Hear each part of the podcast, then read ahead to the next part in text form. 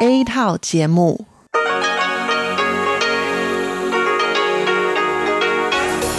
Đây là Đài Phát thanh Quốc tế Đài Loan RTI.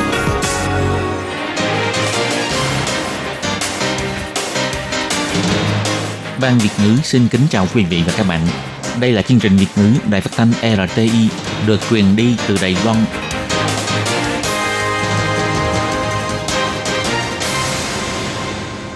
Hello, tôi Kim xin kính chào các bạn. Hoan nghênh các bạn đã đến với chương trình Việt ngữ ngày hôm nay của chúng tôi. Các bạn thân mến, hôm nay là thứ ba, ngày 8 tháng 9 năm 2020, cũng tức ngày 21 tháng 7 âm lịch năm canh tí. Chương trình Việt ngữ ngày hôm nay của chúng tôi sẽ bao gồm các nội dung chính như sau. Mở đầu là bản tin thời sự trong ngày, tiếp đến là chuyên mục tin vắn lao động nước ngoài, rồi đến chuyên mục tiếng hoa cho mọi ngày, chuyên mục theo dòng thời sự và sau cùng chương trình của chúng tôi sẽ khép lại với chuyên mục điểm hẹn văn hóa. bắt đầu chương trình hôm nay, Tất Kim xin mời các bạn cùng đón nghe bản tin thời sự trong ngày và trước hết mời các bạn cùng theo dõi các mẫu tin tóm lược.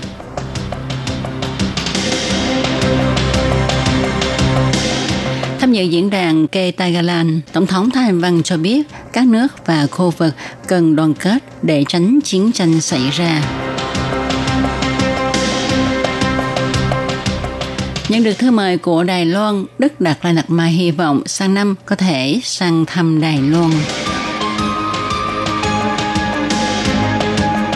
Đài Loan lại thêm một ca lây nhiễm COVID-19 từ nước ngoài.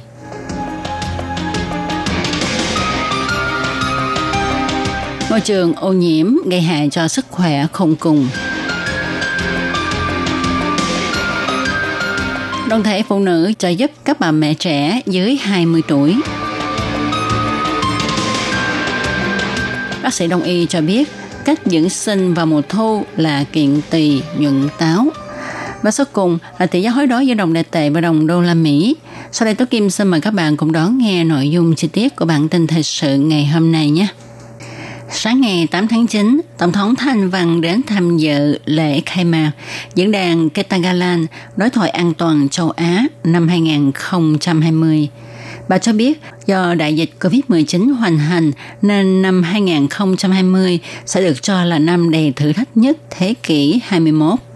Dưới sự nỗ lực của dân chúng, giới công thương và chính phủ, Đài Loan đã trở thành quốc gia an toàn nhất thế giới trong trận đại dịch này. Đồng thời, Đài Loan cũng đã quyên tặng hơn 500 triệu chiếc khẩu trang made in Taiwan cho hơn 80 quốc gia. Thông qua vô số hội nghị trực tuyến cùng giao lưu với quốc tế, trao đổi kiến thức chuyên môn trong lĩnh vực phòng và khống chế dịch COVID-19.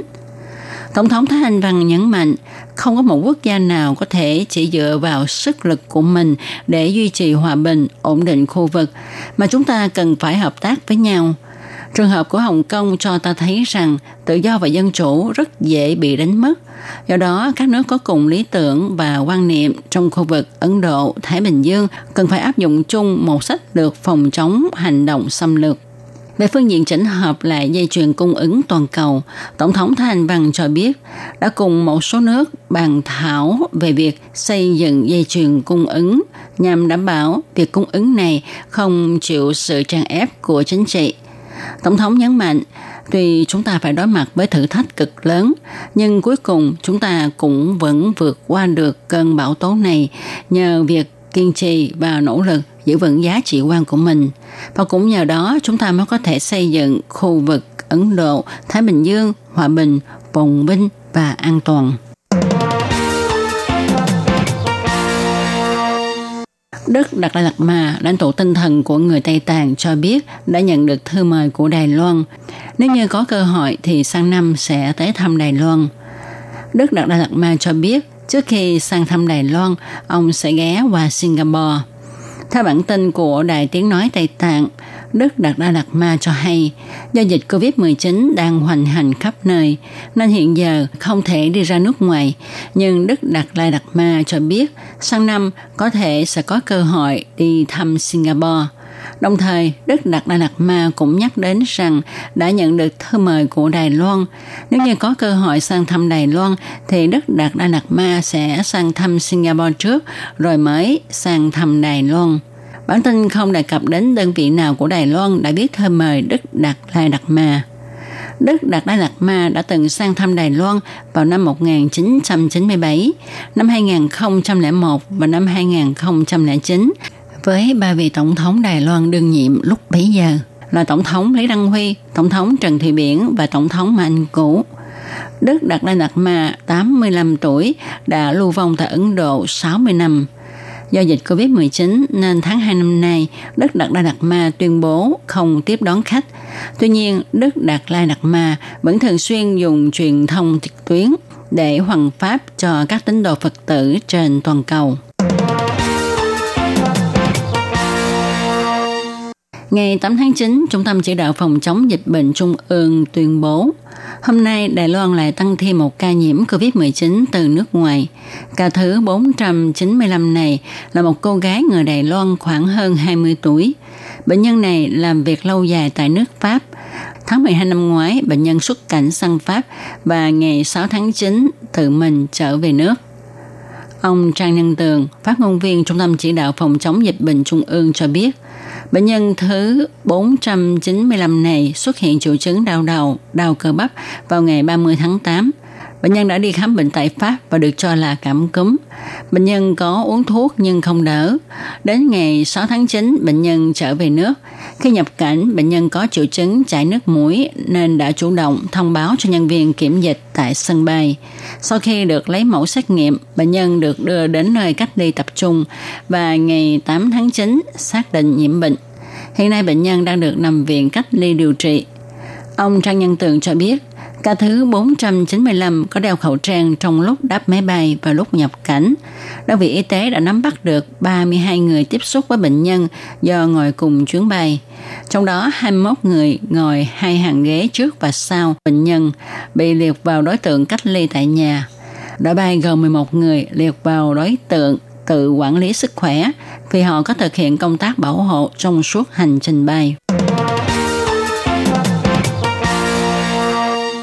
Cơ quan Môi trường châu Âu EA công bố báo cáo mới nhất vào ngày 7 tháng 9 cho thấy tại châu Âu cứ mỗi 8 người thì có một người chết do ảnh hưởng của ô nhiễm môi trường gây ra. Báo cáo nhấn mạnh, dịch bệnh hiện nay đã khiến cho mọi người càng quan tâm đến yếu tố vệ sinh môi trường. Thông tấn xã AFP đưa tin, người châu Âu không ngừng phơi nhiễm dưới môi trường nguy hiểm như ô nhiễm không khí, ô nhiễm âm thanh, ô nhiễm hóa học và virus corona mới gây bệnh COVID-19 là một ví dụ cụ thể. Điều này nói lên sự liên quan giữa sức khỏe của con người và hệ thống sinh thái kiện toàn. Báo cáo nêu ra, con người và súc vật cùng xuất hiện bệnh chung có cùng mầm bệnh. Nó có liên quan đến môi trường bị ô nhiễm, cũng liên quan đến hệ thống lương thực, sự tác động giữa con người và động vật. Báo cáo chỉ ra, căn cứ theo số liệu mới nhất, vào năm 2012, trong 27 nước của Liên minh châu Âu và Anh Quốc, có đến 630.000 người chết với nguyên do được cho là vì nhân tố môi trường. Và nếu phân chia Đông Tây Âu theo sự phát triển của xã hội thì ta sẽ thấy ảnh hưởng môi trường đối với sức khỏe của con người còn rõ rệt hơn. Chẳng hạn như ở Romania, nước bị ô nhiễm môi trường nghiêm trọng nhất thì cứ 5 người là có một người chết với nguyên do có liên quan đến môi trường. Ngược lại, tại Thụy Điển và Đan Mạch, cứ 10 người thì có một người chết vì nhân tố liên quan đến môi trường. Ô nhiễm môi trường có liên quan đến các chứng bệnh như là chứng ung thư, bệnh tim mạch và bệnh đường hô hấp. Cơ quan môi trường châu Âu nhấn mạnh, nếu chúng ta hạ thấp nguy cơ của môi trường đối với sức khỏe thì sẽ tránh được những cái chất này. Báo cáo còn nêu ra, những người nghèo khó thường phải phơi nhiễm trong bầu không khí ô nhiễm và khí hậu cực đoan, bao gồm khí hậu cực nóng và cực lạnh. Và việc này cũng có liên quan đến nơi cư ngụ, nơi làm việc và học hành của họ. Đa số là ở những đô thị có mật độ giao thông đông đúc nhưng điều kiện sống kém. Cơ quan môi trường châu Âu kiến nghị muốn cải thiện sức khỏe và môi trường thì các nước phải làm giảm bớt các tác nhân gây ô nhiễm. Bà Trần Tú Phong, Chủ tịch Hội Liên hiệp Phụ nữ Đài Loan cho biết, Liên tục 3 năm, thành phố Đào Viên là thành phố có số bà mẹ trẻ dưới 20 tuổi nhiều nhất Đài Loan. Các bà mẹ trẻ tuổi này thường hay bị hồi hộp khi biết mình mang thai, thậm chí còn sợ không cho người thân và bạn bè biết mình có mang. Nếu các bà mẹ trẻ này không nhận được sự ủng hộ và giúp đỡ, thì e rằng sẽ xảy ra các hậu quả khó lường. Do đó, Hội Liên hiệp Phụ nữ Đài Loan đã lên kế hoạch cung cấp các vật dụng cần thiết cho bà mẹ trẻ, sanh con, cử nhân viên tình nguyện đến quan tâm, thăm hỏi, vân vân. Thông qua sự hợp tác của các đơn vị cung cấp sự ủng hộ về vật chất lẫn tinh thần để dự phòng các bà mẹ này trở thành vấn đề của xã hội. Hiệp hội Phát triển Nhân viên Hỗ trợ Sinh sản Đài Loan cho biết, kế hoạch này cung cấp hỗ trợ cho các sản phụ trẻ dưới 20 tuổi là vì đa số nhóm đối tượng này có thu nhập thấp và trình độ học vấn cũng không cao. Họ yếu thế về nhận thức và kỹ năng cũng như không nhận được sự ủng hộ của gia đình nên cần sự giúp đỡ. Hiện nay ở Đài Loan có một phục vụ y tế tại nhà cho người cao tuổi và người mất chức năng sinh hoạt – nhưng sản phụ nhỏ tuổi thì chưa nhận được phục vụ y tế này. Nếu như chính quyền có thể chỉnh hợp lại một phục vụ y tế tại nhà thì sẽ có ích rất nhiều cho các sản phụ còn quá trẻ này. Hiệp hội Phát triển Nhân viên Hỗ trợ Sinh sản Đài Loan còn cho hay, Hội Liên hiệp Phụ nữ Đài Loan mô phỏng thùng vật dụng trẻ sơ sinh của Phần Lan, cung cấp những vật dụng cho trẻ từ 0 đến 1 tuổi để tặng cho các bà mẹ trẻ Y tá sẽ đến nhà quan tâm và cho các thai phụ trẻ tuổi cách chuẩn bị sinh sản để họ biết cách chuẩn bị đồ dùng của trẻ cũng như là bản thân phải làm vệ sinh như thế nào khi đi sinh. Sau khi sinh, các sản phụ trẻ tuổi này cũng sẽ được y tá đến nhà thăm hỏi, đánh giá sự bình phục của bà mẹ và tình trạng sức khỏe của trẻ sơ sinh.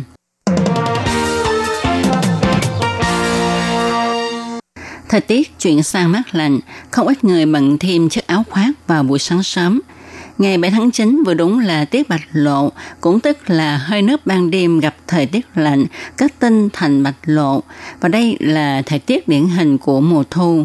Nhiệt độ ngày và đêm trên lệch khá xa và nhiệt độ thường xuống thấp nhất vào lúc sáng sớm. Anh Lô Vũ Kỳ, nhân viên dự báo thời tiết cho biết, Thứ ba và thứ tư, nhiệt độ sẽ tăng cao trở lại. Thời tiết khắp nơi trên Đài Loan ổn định, trời nhiều mây, không mưa. Khu vực Hoa Liên, Đài Đông có mưa rào rải rác. Cục dự báo thời tiết nhắc nhở, vào tháng năm tới, do ảnh hưởng của gió đông, toàn Đài Loan sẽ có mưa rào, mọi người nên chú ý. Mùa thu đã đến, vậy chúng ta phải làm sao để bồi bổ cơ thể? Bác sĩ Trần Triều Tông nói – vào tiết bạch lộ thì không khí hơi khô ráo mà chúng ta gọi là thu táo. Không khí khô sẽ ảnh hưởng đến dạ dày, đường ruột và đường hô hấp của con người. Cho nên chúng ta nên chú ý giữ ấm trong tiết này. Và để dưỡng phế thì thực phẩm chủ yếu là những thực phẩm có màu trắng và loại thực phẩm có tác dụng làm tư nhuận cơ thể. Mùa thu thích hợp kiện tỳ nhuận táo nên ta có thể ăn nhiều thực phẩm có màu trắng để dưỡng phế như trái lê, cải bắp, cải trắng, hoài sơn, vân vân để có thể từ âm giải táo. Điều quan trọng hơn hết là chúng ta nên mặc ấm vào lúc sáng sớm và chiều tối để đề phòng bị cảm lạnh.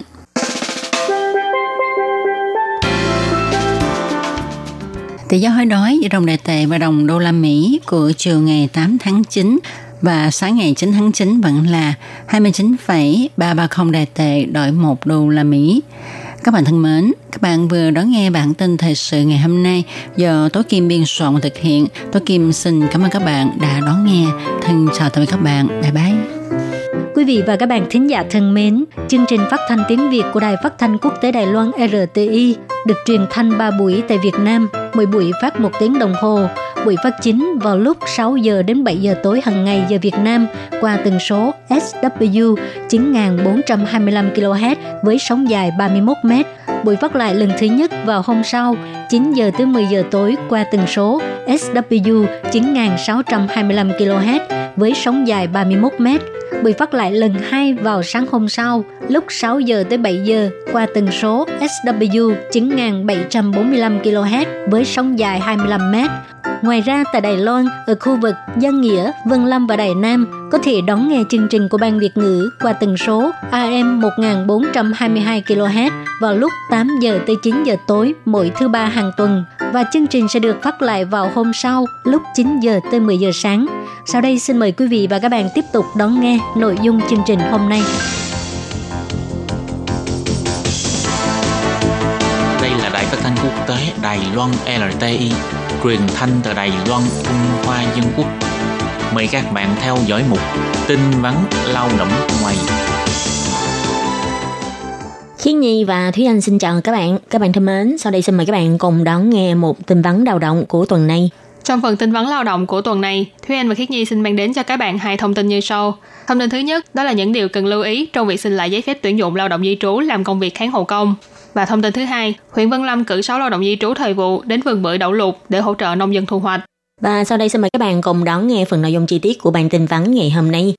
Khi hợp đồng lao động giữa chủ thuê và kháng hộ công hết hạn, nếu chủ thuê vẫn có nhu cầu tuyển dụng người chăm sóc, phải làm thủ tục xin giấy phép tuyển dụng với Bộ Lao động trong vòng 4 tháng trước khi giấy phép tuyển dụng hiện tại hết hạn.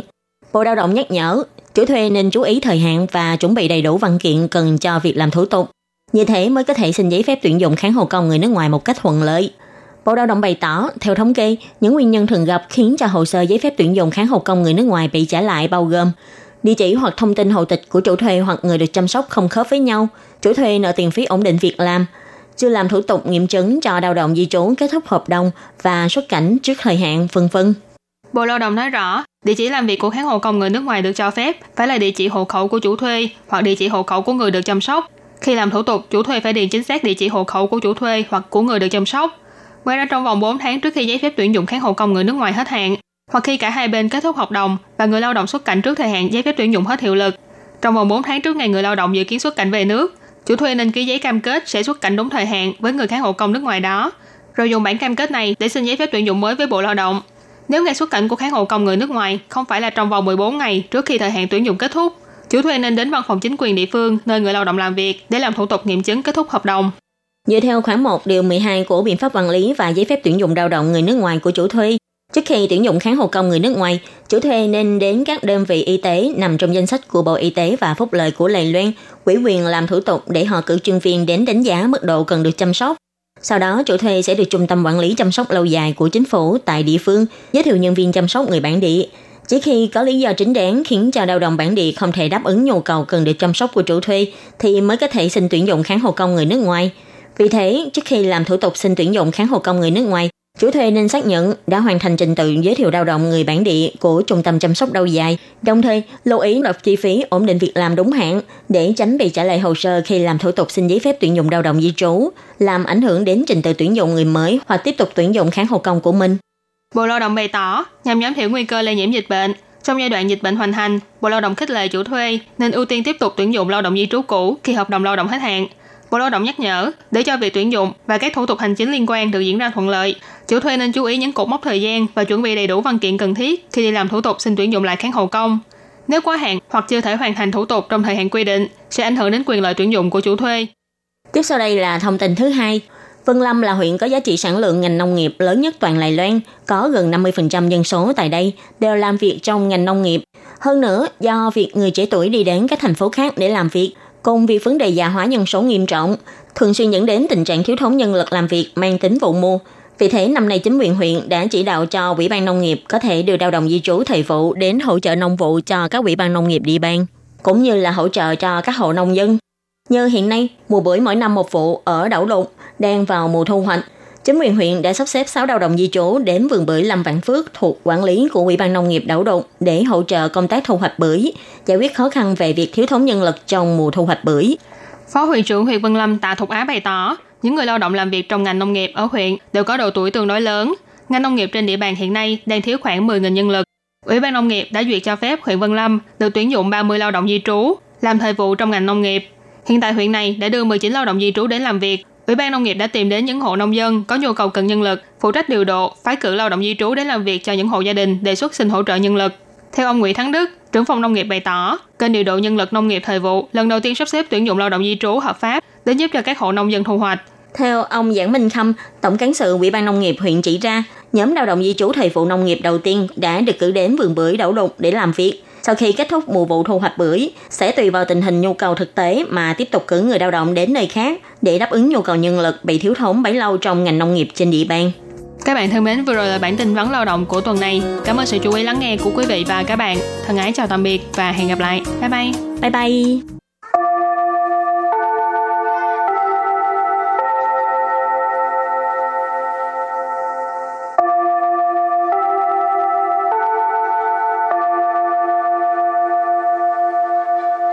Xin mời quý vị và các bạn đến với chuyên mục Tiếng Hoa cho mỗi ngày do Lệ Phương và Thúy Anh cùng thực hiện.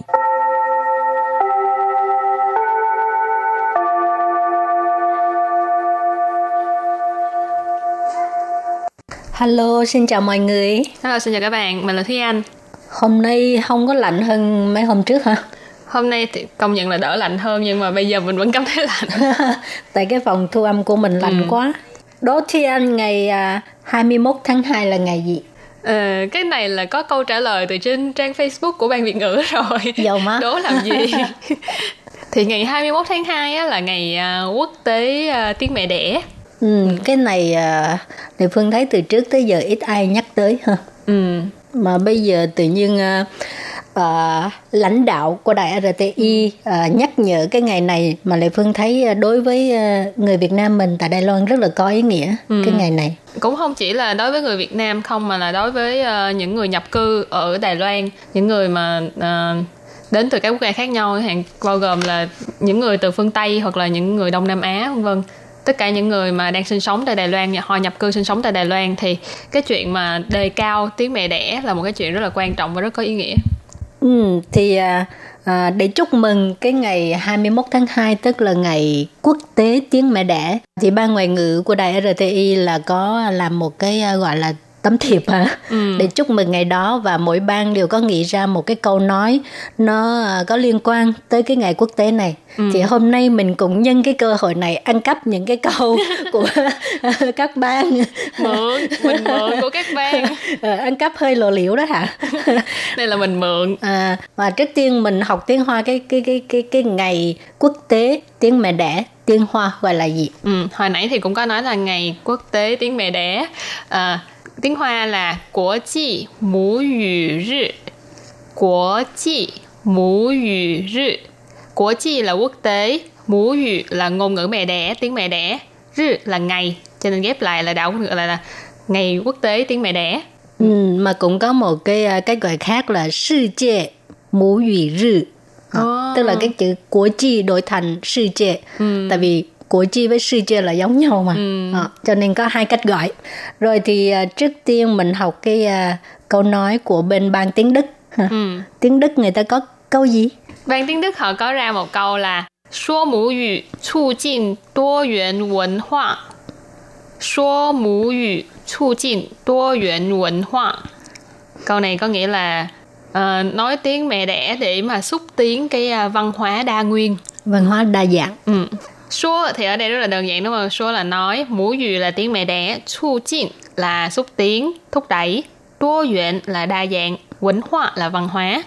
Lệ Phương à, cũng thích cái câu nói của bên bang tiếng Anh với là tiếng Nhật rất ừ. là đơn giản mà rất là có ý nghĩa mọi người phải nói theo đó là giao tin mama tờ họa giao tin mama tờ họa tức là phải nghe lời mẹ ừ.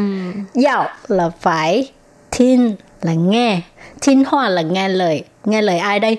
Tin mama đỡ hoa, nghe lời của mẹ. À. Ừ. Rất là đơn giản mà có tính cách giáo dục ha. Thật ra Thiên Mama Tự Hoa là cũng là tên của bài hát của ca sĩ Châu Kiệt Luân ừ. rất là nổi tiếng. Bài hát Thiên Mama Tự Hoa các bạn có thể tìm nghe bài hát này. Một trong những cái bài hát mà uh, hot nhất hot lúc nhất, uh, mới tung ra cái uh, ừ. ca khúc mới. Rồi uh, ban tiếng Tây Ban Nha thì họ có một câu là như thế này. 我的母语与世界接轨。我的母语与世界接轨。Câu này có nghĩa là à, tiếng mẹ đẻ của tôi à, tiếp nối hả? Gắn kết nối liền à, nói liền với thế giới. À, gắn kết với thế giới cũng có thể cũng ừ. cũng được ha. Kết nối kết nối. Ừ. ừ. 我的母语 là ngôn ngữ mẹ đẻ của tôi. À, ngữ là với và 世界 là thế giới. Chia quỷ, chữ quỷ ở đây á, thì cái nghĩa gốc của nó vốn dĩ là cái uh, cái, Cái đường ray. À, đường ray. Chia quỷ tức là cái đường ray nó nối lại với nhau. Cho nên uh, ở đây ý nghĩa ý nghĩa là cái ngôn ngữ mẹ đẻ của tôi nó gắn kết nối tiếp với cái với uh, thế giới. Ừ. Ừ. Rồi còn bên à, ban tiếng Pháp á, à, đáng lẽ mình nên học tiếng pháp đọc một câu cho nó oi. Ừ. ban tiếng pháp cái câu này hình như rất là hay luôn ấy. Ừ, rất là hay. Ai mù ủy mù chín de yu yến sư ai? Ai mù ủy mù chín de yu yến sư ai? Ừ. Ai mù ủy tức là yêu tiếng mẹ đẻ. Ai là yêu ha yêu tiếng mẹ đẻ. Mù chín de yu yến sư ai? Ngôn ngữ uh, của mẹ là tình yêu ha? hoặc là ngôn ngữ của mẹ là tình thương đều được mù chín ừ. là mẹ dù yên là ngôn ngữ ai là tình yêu hay là tình thương Ừ. Nếu như mà các bạn có hứng thú các bạn cũng có thể đi tìm uh, Facebook hoặc là trang của ban tiếng Pháp để mà đi xem cái câu này bằng tiếng Pháp cảm thấy là đúng là trong ngôn ngữ pháp tiếng pháp thì uh, lãng mạn ừ, lãng mạn mang cái tính chất ừ. lãng mạn người dịch ra là cảm thấy rất là tràn đầy tình yêu thương rồi ban tiếng Indonesia thì họ có một câu là xin ai sĩ của mình tờ mũ ngữ 请爱惜我们的母语，tức là hãy trân trọng yêu thương ngôn ngữ mẹ đẻ của chúng ta.请là xin hãy, mời. Ai sĩ là yêu thương, trân trọng. Rồi woman là chúng ta. Ngũ dụ này có nói là ngôn ngữ mẹ đẻ. Cho nên là ừ, trân trọng yêu thương ngôn ngữ mẹ đẻ của chúng ta. Ừ. Rồi còn ban tiếng Hàn, Sư niên từ chỉ điểm. Wow, cái này là giống như đang nói ờ, về ờ, thấy nó, nó nó thơ mộng ghê hả? Cái này là thi vị. Ừ, sư niên từ chỉ điểm. Sư niên tức là nhớ ha. Nhớ nhung, chỉ điểm là cái ờ, điểm bắt đầu, điểm khởi đầu ha. Sư niên từ chỉ điểm tức là cái ờ, điểm bắt đầu của nỗi nhớ. Ừ, là ngôn ngữ của mẹ, ngôn ngữ của quê hương là điểm điểm khởi đầu của nỗi nhớ Câu này hay ghê. Thật là muốn học tiếng Hàn. Nhưng mà tiếng Hàn thì chỉ biết có mỗi chữ oppa. Ờ. OK，ban tiếng Nga thì câu là 语言是给我们最好的赠礼。语言是给我们最好的赠礼。Câu này có nghĩa là ngôn ngữ là món quà tặng tốt nhất cho chúng ta. 语言 ngôn ngữ, 是 là 给我们 tức là cho chúng ta. 最好的 ở đây là so sánh nhất, tức là tốt nhất. 赠礼 là quà tặng. Thấy rồi hả? Ừ. thì ghép lại là ngôn ngữ là món quà tặng tốt nhất dành cho chúng ta. Rồi còn bên bang Thái Lan, Chủ sen trí huệ,母语传承. Chủ sen trí huệ,母语传承. Chủ sen tức là tổ tiên, Ừ. trí huệ là trí tuệ. À, nó chủ sen trí huệ tức là trí tuệ của người đi trước, ha, trí tuệ của tổ tiên. Mù chín, à, không phải mù chín, mù语传承 tức là kế thừa tiếng mẹ đẻ. Ừ. Ờ, truyền承tức là kế thừa. Rồi mình có một câu à, hỏi bằng tiếng Việt mình á là ghi một câu là tôi yêu tiếng nước tôi. Ừ. Thì tiếng Hoa các bạn dịch là gì? Hình như đáp án cũng cũng Không, ờ, không biết nó nằm ở đâu á. không biết là nằm ở đâu. Nói chung là các bạn hãy tìm đáp án hoặc là các bạn hãy suy nghĩ ra đáp án đúng chính xác để mà comment comment dưới cái livestream này hả? Ờ. Ừ. Nhưng mình có mình có tặng quà gì cho các bạn không? Hay là Ừ, đúng là có à. Hay hay là đúng à, mà điều điều điều có quà. ừ. Mà quà gì thì tới đó tính sau. tôi yêu nay- tiếng nước tôi nha. Mà hôm nay thấy những câu này ấy là thích nhất là câu của à, ban tiếng Thái với lại ban tiếng Hàn với lại ban tiếng Pháp. Cảm thấy là tiếng Hàn thì rất là thi vị nè. Rồi tiếng Thái thì có nói cái cái kiểu mà 智 trí tuệ ờ, trí tuệ của tổ tiên là dùng dùng ngôn ngữ mẹ đẻ để mà để mà kế thừa cảm thấy rất là hay Ờ, rồi cái tiếng pháp thì rất là lãng mạn Ừ. Rồi nếu như mà các bạn muốn ờ, cái cái chữ hoa cho nó rõ ràng hơn á, tại vì Lệ Phương Thúy Anh đọc cũng không có chính ờ, chuẩn lắm. nếu mà các bạn muốn chính xác tiếng Hoa thì mình sẽ comment cho các bạn ha. Ừ. Còn nữa là nếu như mà các bạn muốn biết được ngôn ngữ ờ, gốc của nó là Ờ. những câu nào thì các bạn cũng có thể đi ờ, tìm xem những cái trang Facebook khác của các bang ngoại ngữ khác. Rồi thì ờ, cái ờ, buổi học về những câu có liên quan tới ngày quốc tế tiếng mẹ đẻ. À, ừ. Xin tạm chấm dứt ca ngang đây. Cảm ơn các bạn nha. Bye bye. Bye bye. Nhớ comment cái câu tiếng Hoa. Tiếng Việt là gì? tôi yêu, yêu tiếng, tiếng nước, nước tôi, tôi. sau khi đọc xong những câu này quên mất tôi yêu tiếng nước tôi tiếng hoa là gì các bạn nha bye bye bye, bye.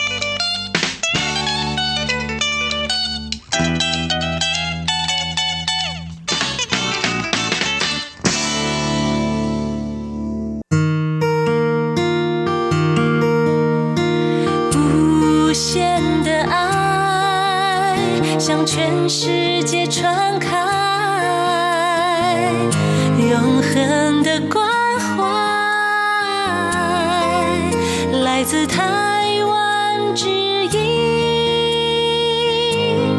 RTI。Quý vị đang đón nghe chương trình Việt ngữ Đài RTI truyền thanh từ Đài Loan.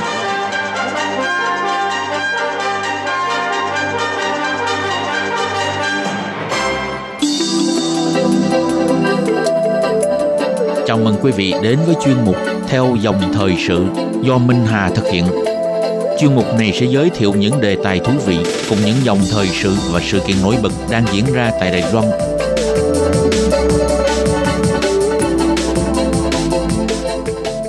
Minh Hà xin kính chào quý vị và các bạn. Các bạn thân mến, du lịch là ngành đầu tiên rơi vào trạng thái tê liệt vì dịch bệnh. Những thiệt hại do dịch bệnh COVID-19 gây ra đã tạo nên những xu hướng kinh doanh mới – làm thay đổi ngành công nghiệp không khói này. Ngành du lịch Đài Loan cũng vậy đã từng trải qua giai đoạn khó khăn do dịch COVID-19, nên việc các doanh nghiệp du lịch tập trung khai thác thị trường nội địa cũng như tạo ra các sản phẩm du lịch đa dạng, đảm bảo chất lượng phục vụ an toàn, hiện đã trở thành giải pháp quan trọng để tạo cơ hội cho ngành công nghiệp không khói được hồi phục nhanh hơn – trong chương mục theo dòng thời sự hôm nay, trước tiên mời các bạn nhìn lại những tác động của dịch bệnh đối với ngành du lịch và theo đó sẽ tìm hiểu ngành du lịch Đài Loan có sự đổi mới sáng tạo thế nào trong thế giới hậu Covid-19.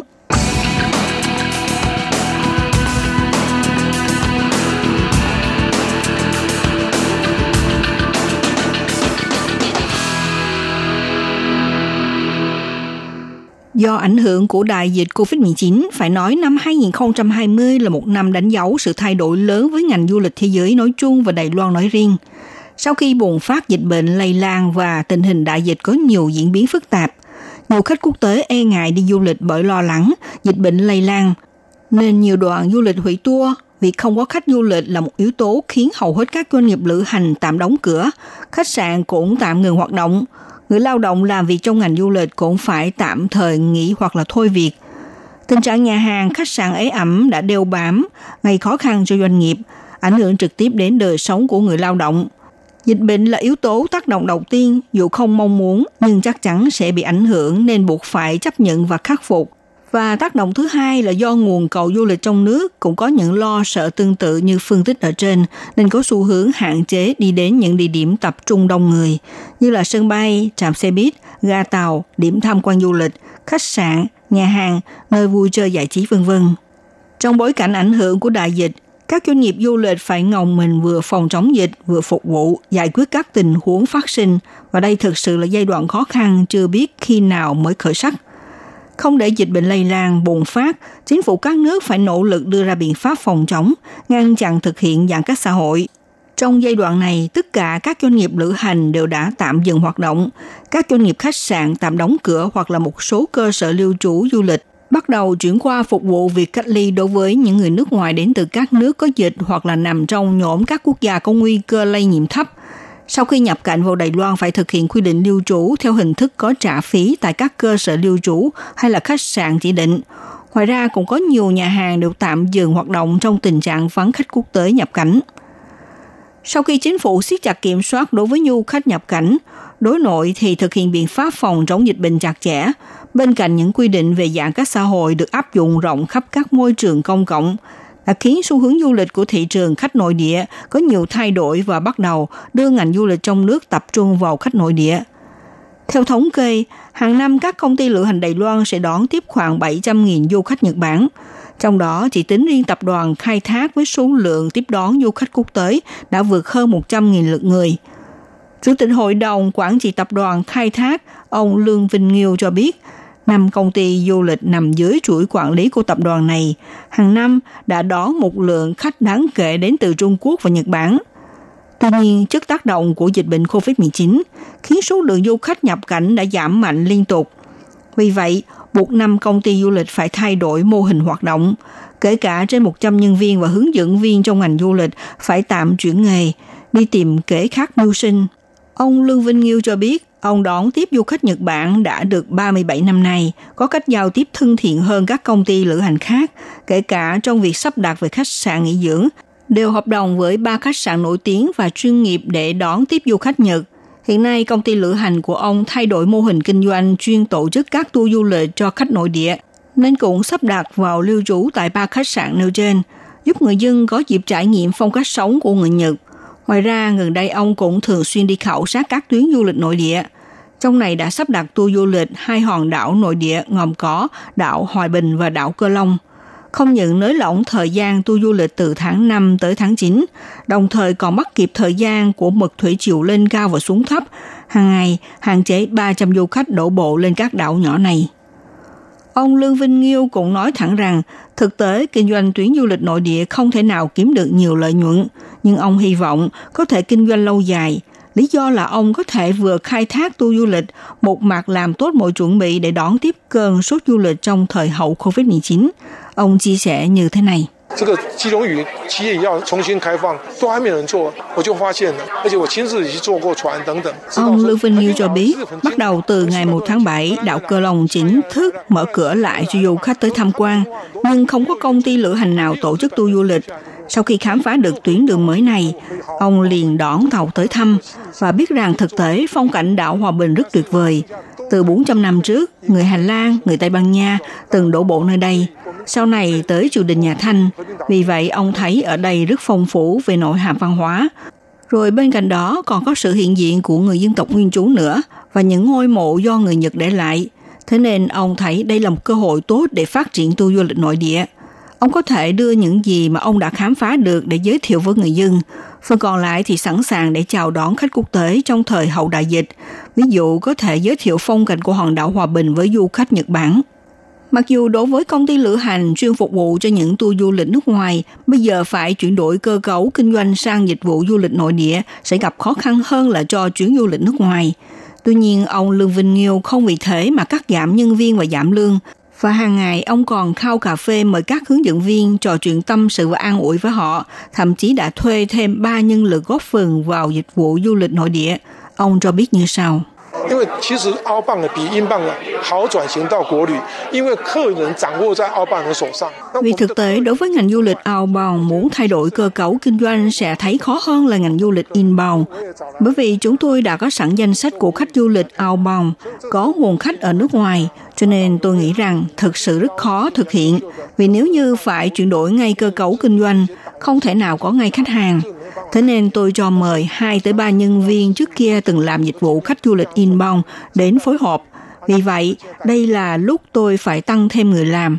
Về hướng dẫn viên thì tôi từ trong đội ngũ chọn ra những nhân viên xuất sắc, thích hợp dẫn đoàn tham quan nội địa. Vì có những hướng dẫn viên mặc dù có giỏi tiếng Nhật, nhưng họ cũng lớn tuổi rồi, không thích nghi dẫn tour du lịch nội địa. Nếu là nhân viên nằm trong độ tuổi từ 30 tuổi tới 45 tuổi, thì tôi cố hết sức giúp họ chuyển đổi theo mô hình kinh doanh mới. Nói tóm lại, hiện nhu cầu của khách du lịch trong nước cũng thay đổi nhiều so với trước khi dịch COVID-19 xảy ra. Một doanh nghiệp du lịch chia sẻ, nhu cầu của khách tham quan bây giờ đã thay đổi. Thứ nhất là không muốn đi xa, không muốn đi nước ngoài. Thứ hai là người ta rất quan tâm đến vệ sinh an toàn, có nghĩa là những khách sạn nào tuân thủ tuyệt đối các vấn đề phòng chống dịch thì rất được mọi người quan tâm. Thứ ba là nhu cầu khách tìm đến nghỉ dưỡng xa trung tâm, vùng nông thôn vắng người. Và thứ tư là khách muốn đi thành đoàn nhỏ, theo gia đình. Nắm bắt được những xu hướng đó thì các doanh nghiệp du lịch sẽ tạo ra cơ hội và sản phẩm phù hợp. Vì vậy, với các doanh nghiệp, đây là giai đoạn đòi hỏi liên tục đổi mới sáng tạo trong vận hành. Điều này sẽ giúp doanh nghiệp vượt qua được giai đoạn khó khăn cũng như tìm thấy cơ hội khác trong thời điểm hiện tại.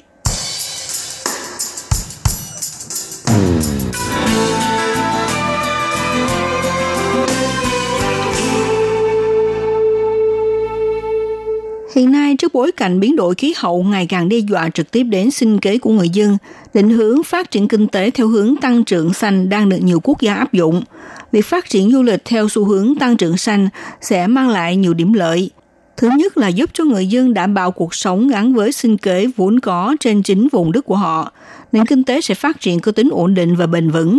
Thứ hai là phát triển chương trình du lịch xanh có tác dụng giảm cường độ phát thải khí nhà kính và thúc đẩy sử dụng năng lượng sạch, năng lượng tái tạo. Đặc biệt là trong bối cảnh dịch bệnh bùng phát hiện nay, nhiều quốc gia hạn chế du khách nhập cảnh, thì những tour du lịch chú trọng hình thức sống chậm, giảm carbon, sử dụng năng lượng xanh cũng rất được du khách hoan nghênh. Do đó, Sở Bảo vệ Môi trường nhân dịp này tích cực quảng bá những ý tưởng du lịch mới với du khách như tận dụng nguồn thực phẩm sản xuất tại địa phương, sử dụng sản phẩm của địa phương, bảo vệ môi trường vân vân. Hy vọng có thể làm sâu sắc hóa ý thức bảo vệ môi trường cho mọi người. Mặc dù Đài Loan là một đảo quốc có diện tích nhỏ, nhưng lại có thể sử dụng thời gian ngắn nhất và trong khoảng cách gần để mà ngắm tận mắt hệ thống văn hóa sinh thái đa dạng nhất – với điều kiện địa lý ưu ái của trời, rất thích hợp phát triển ngành du lịch chiều sâu, thân thiện với môi trường. Cho nên trước tình hình không thể đi du lịch nước ngoài một cách thoải mái, dân chúng Đài Loan bắt đầu chú trọng những tour du lịch nội địa. Cô Lâm Thuần Như, giám đốc điều hành công ty du lịch Nguyên Sâm, chuyên phục vụ những tour du lịch xanh trong nước cho biết, gần đây thực sự các đoàn thể tham gia tour du lịch xanh đang tăng rõ rệt – Cô Lâm Thuần Như cho biết như thế này. Gần đây đang tăng lên những cú gọi tới hỏi về tour du lịch xanh vì hiện nay còn ảnh hưởng bởi dịch bệnh. Nhiều người muốn đi du lịch nước ngoài có ý định tham quan trong nước, do đó họ chuyển đổi sang chuyến du lịch nội địa, một mặt để tìm tới một cuộc sống chậm trong hành trình du lịch. Để quảng bá tour du lịch xanh, Giám đốc Sở Bảo vệ Môi trường ông Trương Tự Kính đặc biệt thực hiện một tour du lịch tại làng nghỉ dưỡng cao cấp có ghi nhãn mát chứng nhận bảo vệ môi trường xanh cấp cao. Đầu tiên ông cởi đôi giày da ra, từ từ thả bộ từ nông trường hữu cơ tới nhà hàng và khách sạn. Dùng đôi chân cảm nhận giải đồng cỏ xanh mướt và ngợi khen ở mỗi một điểm đến đều tràn ngập ý tưởng bảo vệ môi trường tuyệt diệu. Một du khách đăng ký lưu trú tại một khách sạn hưởng ứng phong trào du lịch xanh đã giới thiệu như sau. Nơi đây là một khách sạn ở Miêu Lực, quảng bá bảo vệ môi trường. Khi bước vào phòng sẽ trông thấy một chiếc bàn rất đặc biệt. Từ chiếc bình đựng nước lạnh đã nhắc nhở du khách, tại đây sẽ không cung cấp bình nước lần thứ hai. Nếu có nhu cầu thì có thể đến quầy phục vụ để nhận thêm một bình mới. Ngoài bình nước lạnh được thay thế cho những chai nhựa đựng nước ra, nếu du khách muốn lưu trú thêm 2-3 ngày nữa, thì cũng không thay dọn tắm trải giường, bởi vì đối với những khách sạn một khi có dán mát chứng nhận bảo vệ môi trường thì sẽ hết sức giảm bớt những vật dụng chỉ dùng một lần. Người du khách tiếp tục chia sẻ như thế này. 进到盥洗室呢，你可以看到这个台子上并没有任何的一个牙刷或者是 Trong phòng tắm sẽ thấy được trên bồn rửa mặt không cung cấp bất kỳ đồ dùng làm vệ sinh như không có bàn chải đánh răng, không có khăn tắm. Khi tắm có cung cấp sữa tắm, nhưng sẽ nhắc nhở khi dùng thì hãy tiết kiệm sử dụng, đừng nên lãng phí. Dù chỉ là một hành động nhỏ nhưng thực tế sẽ mang lại hiệu quả bảo vệ môi trường lớn cho khách sạn. theo thống kê của Trung tâm Nghỉ dưỡng, từ năm 2012 bắt đầu thúc đẩy phong trào bảo vệ môi trường tới nay đã tiết kiệm được 15.264 mét khối nước và 1,084 triệu kW điện. Nếu cho quy đổi sang hiệu quả bảo vệ môi trường thì sẽ giữ gìn được khoảng hơn 250 cây trồng không bị chặt phá. Nhìn chung, du lịch xanh là loại hình du lịch hoạt động theo phương thức giảm thiểu tác động đến môi trường, đóng góp tích cực cho bảo vệ đa dạng sinh học, sử dụng năng lượng tái tạo và phát triển các sản phẩm thân thiện với môi trường. Cùng với việc phát triển đa dạng các sản phẩm du lịch, nâng cao chất lượng dịch vụ và thái độ phục vụ du khách, vấn đề bảo đảm môi trường du lịch xanh, sạch sẽ là một trong những xu hướng hỗ trợ ngành du lịch đổi mới sáng tạo trong thế giới hậu COVID-19. Dù rằng dịch bệnh xảy ra đến là không ai mong muốn và nó đang ảnh hưởng tiêu cực đến ngành du lịch và khách sạn trên toàn cầu. Mặc dù sự ảnh hưởng của dịch COVID-19 chưa đến mức làm cho nền kinh tế bị kiệt quệ, nhưng rõ ràng những ảnh hưởng trực tiếp của nó đang đẩy ngành du lịch, khách sạn phải đối mặt với cuộc khủng hoảng chưa từng thấy – Chính phủ, các doanh nghiệp và các ngành liên quan đã và đang triển khai nhiều giải pháp hỗ trợ, kích cầu phù hợp nhằm biến những khó khăn thành thuận lợi để phục hồi lại các hoạt động của ngành du lịch trong tương lai. Các bạn thân mến, chuyên mục theo dòng thời sự hôm nay mời các bạn nhìn lại những tác động của dịch bệnh đối với ngành du lịch và theo đó tìm hiểu ngành du lịch Đài Loan có sự đổi mới sáng tạo thế nào trong thế giới hậu Covid-19. Bài viết này đến đây cũng xin được tạm dừng. Minh Hà xin kính chào tạm các bạn và hẹn gặp lại các bạn cũng trên làn sóng này vào buổi phát kỳ sau.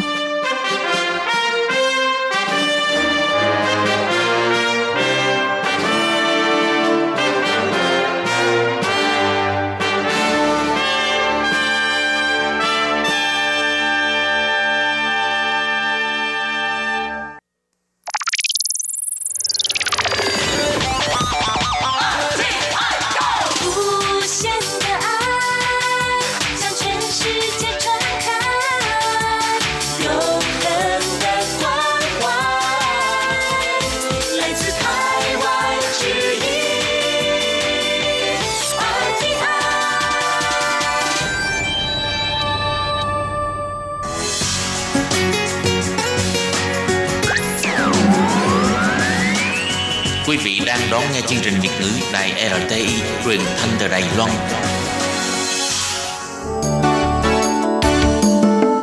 Chào mừng quý vị đến với chương mục Điểm hẹn văn hóa do Khiết Nhi phụ trách.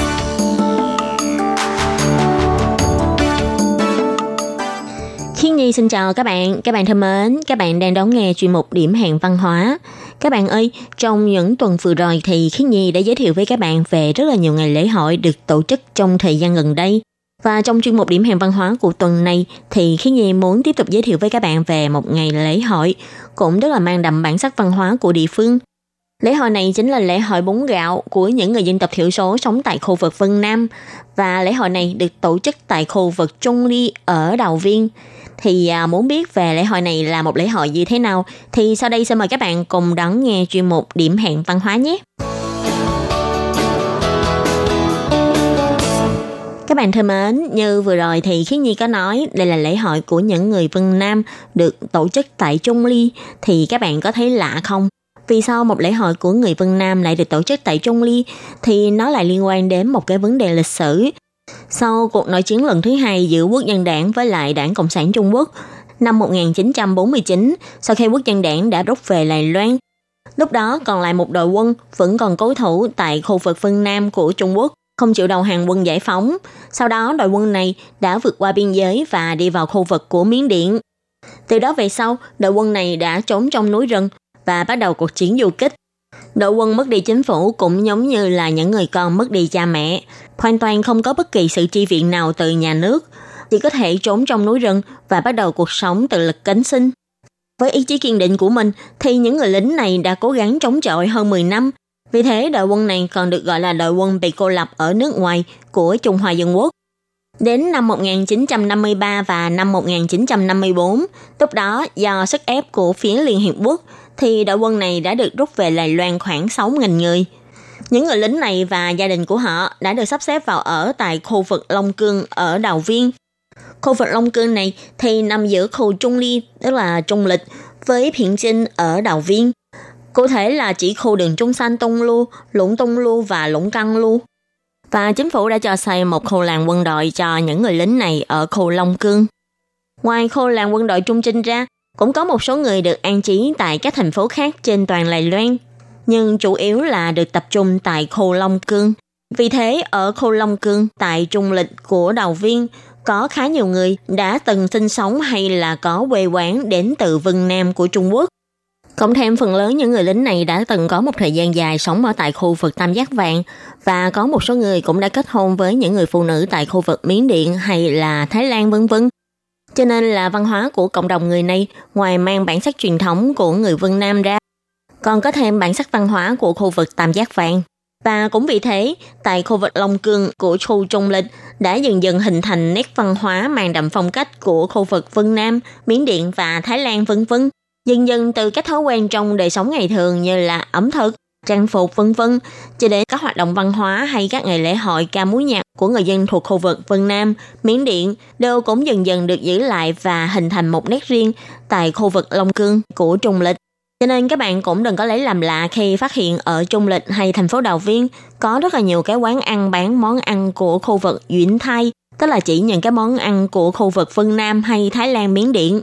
Có nhiều người từng cho rằng những cái khu vực này thường có rất là nhiều nhà hàng Thái Lan là vì do dân nhập cư sống tại khu vực Trung Ly với lại Thảo Duyện rất là nhiều, rất là đông. Cho nên là có rất là nhiều nhà hàng bán các món như Thái Lan, Việt Nam hay Campuchia vân vân. Nhưng ngoài ra còn có một lý do khác như vừa rồi Khiết Nhi đã giải thích với các bạn, đó là từng có một đội quân cũng như là người nhà của những người lính này từ khu vực Vân Nam hay Thái Lan Miến Điện và đã rút về Đài Loan và sinh sống tại khu vực Long Cương của Trung Lịch. Cho nên có thể nói là mối liên kết giữa Đài Loan với các nước Đông Nam Á đã có từ rất là sớm, chứ không phải là từ sau khi chính phủ xúc tiến chính sách hướng Nam mới, thì à, Đài Loan và các nước Đông Nam Á mới có cái mối liên kết này. Và nếu nói đến ẩm thực của khu vực Vân Nam thì ở Vân Nam có một món mà à, rất là nổi tiếng, đó chính là món bún gạo. Vì như ở Việt Nam mình cũng có ăn bún bún như là món ờ, bún gạo, bún nếp, bún than vân vân thì à, chắc các bạn cũng không có xa lạ gì với lại uh, sợi bún. Mà các bạn biết không, ở khu vực miền Nam của Trung Quốc như là các tỉnh ờ, Vân Nam, Côn Minh vân vân thì món bún cũng là một cái món ăn đặc sản của khu vực này. Như nổi tiếng nhất thì có món bún hoa cầu, món bún triệu tử hay là món bún khô, bún trộn vân vân. Cho nên có thể nói, đối với những người Vân Nam thì món bún là một nét đặc trưng văn hóa. Nếu có cơ hội thì các bạn nhớ đi nếm thử. Nhưng mà tất nhiên là trong hôm nay thì à, cái điều mà Khiến Nhi muốn giới thiệu với các bạn đó là vì để tôn vinh cái nền văn hóa của những người mà từng sống tại khu vực Vân Nam thì à, vào năm 2011 trở đi chính phủ thành phố đầu Viên bắt đầu cho tổ chức hoạt động về lễ hội bún gạo để cho những người lính mà có gốc gác từ Vân Nam năm xưa có thể giới thiệu về văn hóa của quê hương mình, cũng như là để nhiều người biết đến món bún gạo hơn. Đến năm nay thì lễ hội bún gạo này đã bước vào năm thứ 10 được tổ chức và năm nay lễ hội bún gạo này sẽ được tổ chức vào các ngày ngày 18, 19 và ngày 20 tháng 9 và vào tuần thứ hai đó là vào ngày 25, 26 và 27 tháng 9. Thời gian tổ chức sẽ từ lúc 11 giờ trưa kéo dài cho đến 21 giờ đêm.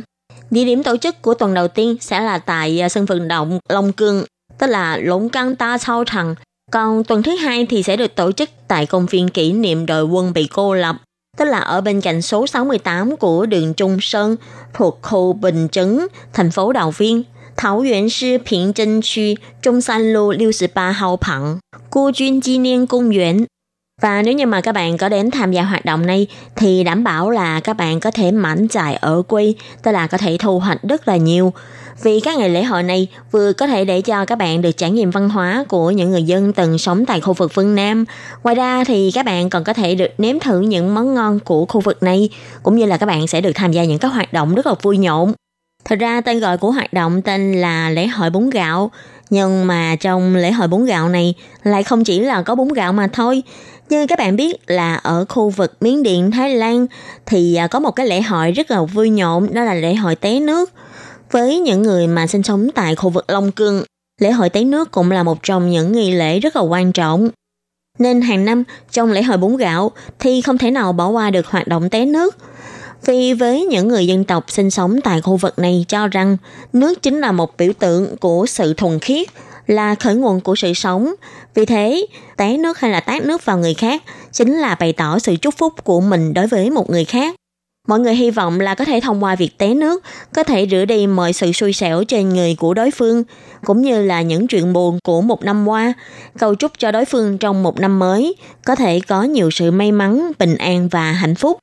Hoạt động té nước sẽ được diễn ra vào 3 ngày, ngày 18, ngày 19 và ngày 20 tháng 9 thì à, vào ngày 18 thì sẽ diễn ra vào thời điểm là 18 giờ 30 cho đến 19 giờ. Còn ngày 19 và ngày 20 tháng 9 thì sẽ diễn ra vào lúc 15 giờ cho đến 15 giờ 40. Lễ hội té nước là một trong những lễ hội truyền thống của những người dân tộc Tây sinh sống tại khu vực Vân Nam, Thái Lan, Miến Điện vân vân.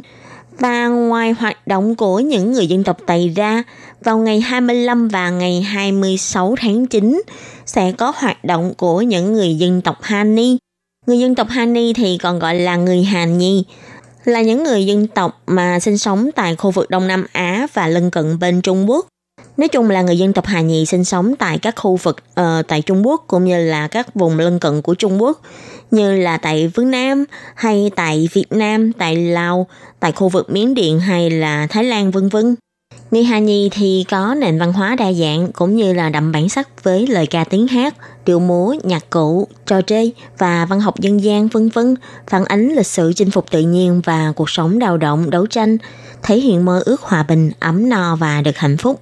Bên cạnh đó là các lễ hội mang sắc thái độc đáo, giàu tính cộng đồng, nhân văn và tinh thần thượng võ.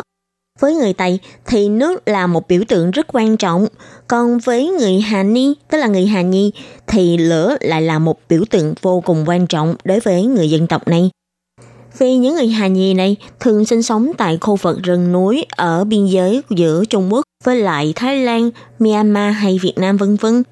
Họ chủ yếu sống bằng nghề làm nương và rẫy, cho nên khi phát nương hay đốt rẫy thì lửa cháy nhanh cháy mạnh, cung cấp cho đất lượng dinh dưỡng dồi dào để cây trồng phát triển. Mặt khác đó là do khu vực mà người Hà Nhì sinh sống lại là khu vực rừng núi, trời rất ư là ẩm thấp cũng như là lạnh nhiều sương mù. Đôi thế mỗi căn nhà đều nhất định phải có bếp và lửa ở trên bếp luôn được giữ để cháy liên tục. Người Hà Nhi có tục là phải đốt lửa quanh năm và mùa hội nào cũng không thể thiếu một đống lửa to được thắp sáng để tô điểm cho những bước xuê. Có thể nói là cái bếp lửa cũng như là lửa đối với người Hà Nhi là luôn luôn gắn liền với cuộc sống của người Hà Nhi, từ cả cái ăn cái mặc cho đến việc sản xuất. Trong lễ hội của người Hà Nhi thì làm sao có thể thiếu được nhân tố lửa. Vì thế trong lễ hội bún gạo, vào ngày 25, ngày 26 và ngày 27 cũng có tục lệ đốt lửa trại của người Hà Nhi.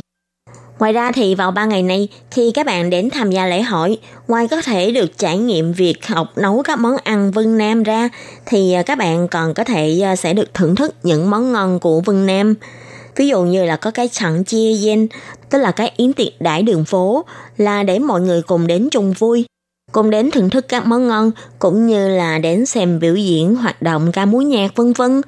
Đặc biệt là đến ngày cuối cùng của lễ hội, tức là ngày 27 tháng 9 Nghi thức thắp lửa để cầu phúc sẽ được tổ chức vào 19 giờ 10 phút cho đến 19 giờ 40 phút. Và sau đó sẽ là biểu diễn ca múa nhạc truyền thống cho đến lúc là 20 giờ 45 phút. Trước khi ờ, kết thúc lễ hội bún gạo này thì sẽ là chương trình biểu diễn bắn pháo bông bế mạc. Nói chung là các tập tục của lễ hội bún gạo này sẽ dựa trên hai nhân tố đó là nước với lại lửa. Có thể nói là vừa nóng vừa lạnh song kiếm hợp bích phải không các bạn? Nếu như mà các bạn có hứng thú với những hoạt động truyền thống này thì nhớ đừng có bỏ qua lễ hội này nhé. Nơi tổ chức lễ hội thì ở khu Lũng Căng như vừa rồi Khiến Nhi có giới thiệu, tức là ba ngày đầu thì sẽ được tổ chức tại sân vận động của Lũng Căng, tức là Lũng Căng Ta Sao Trần. Ba ngày sau của lễ hội thì sẽ được tổ chức tại à, Khu Chuyên Chi Niên Công Nguyễn tại số 68 đường Trung Sơn, khu Bình Trấn, thành phố Đào Viên. Khu vực này thì cũng không có xa với lại ga xe lửa lắm đâu, cho nên à, các bạn có thể à, tự lái xe để mà đi đến, hay các bạn cũng có thể đón xe đến khu vực Trung Ly Hồ Sơ Tranh. Từ ga xe lửa Trung Ly thì các bạn có thể đón xe bus để đi đến khu làng quân đội Trung Trinh. Thì à, từ ga xe lửa đi đi ra khu làng này có khoảng 20 phút là có thể đi đến. Thì nơi tổ chức của lễ hội bún gạo chính là ngay trong làng quân đội Trung Trinh. RTI và tại cuối chương trình thì Khiết Nhi cũng xin giới thiệu với các bạn về món bún gạo nổi tiếng của khu vực Vân Nam. Thì đó là món bún gạo hoa cầu. Đây là một món ăn đặc sản mang đậm nét văn hóa của tỉnh Vân Nam. Nghe người xưa truyền miệng rằng là trước đây ở tỉnh phương Nam có một cái hồ rất là đẹp. Thì môi trường xung quanh ở cái hồ này là vô cùng tĩnh lặng, là một nơi rất là thích hợp để mà học tập – thì như các bạn biết là trước đây vào thời phong kiến, những người sĩ tử cả đời chỉ là cố gắng để học tập, để mà hy vọng có thể à, đi thi khoa cử, rồi sau khi đậu trạng nguyên thì sẽ được vào triều đình để làm quan. Có nhiều người đã tốn cả đời chỉ để theo đuổi cho việc học với việc thi cử. Cho nên là lúc bấy giờ có một anh học sinh quyết định là sẽ đi lên hòn đảo nhỏ ở trong chiếc hồ này để mà đi học. Hàng ngày vợ anh sẽ đi qua một chiếc cầu dài để vào trong đảo và mang đồ ăn cho anh ăn. Nhưng thực sự là từ nhà anh đến hồ lại quá xa. Mỗi lần mà vợ anh mang đồ ăn đến cho anh thì những cái món ăn đó đều đã nguội lạnh. Vì thương chồng, muốn chồng có thể ăn khi đồ ăn vẫn còn nóng. Vì thế vợ anh đã tìm tòi và suy nghĩ ra cách là làm món bún gạo. Và cô cũng phát hiện là nếu như mà trên tô súp có một lớp ván mỡ thì bát nước dùng này sẽ có thể giữ được độ nóng lâu hơn. Sau khi cô đi quãng đường dài từ nhà và đi qua cây cầu dài, Khi tô bún này đến tay chồng thì tô bún này vẫn còn đang nóng hổi. Bí quyết của món bún gạo hoa cầu này chính là lớp ván mỡ nằm ở trên nước dùng, có thể giữ được nhiệt độ cho tô nước dùng. Và vì khi mà cô muốn mang món bún gạo này đến tay chồng thì cô phải đi qua một cây cầu rất là dài. Vì thế món bún này đã được đặt tên là bún qua cầu. Các bạn thân mến, chuyên mục điểm hẹn văn hóa của tuần này do khí nhị biên tập và thực hiện cũng xin tạm khép lại tại đây. Cảm ơn sự chú ý lắng nghe của quý vị và các bạn. Xin thân ái chào tạm biệt các bạn và hẹn gặp lại.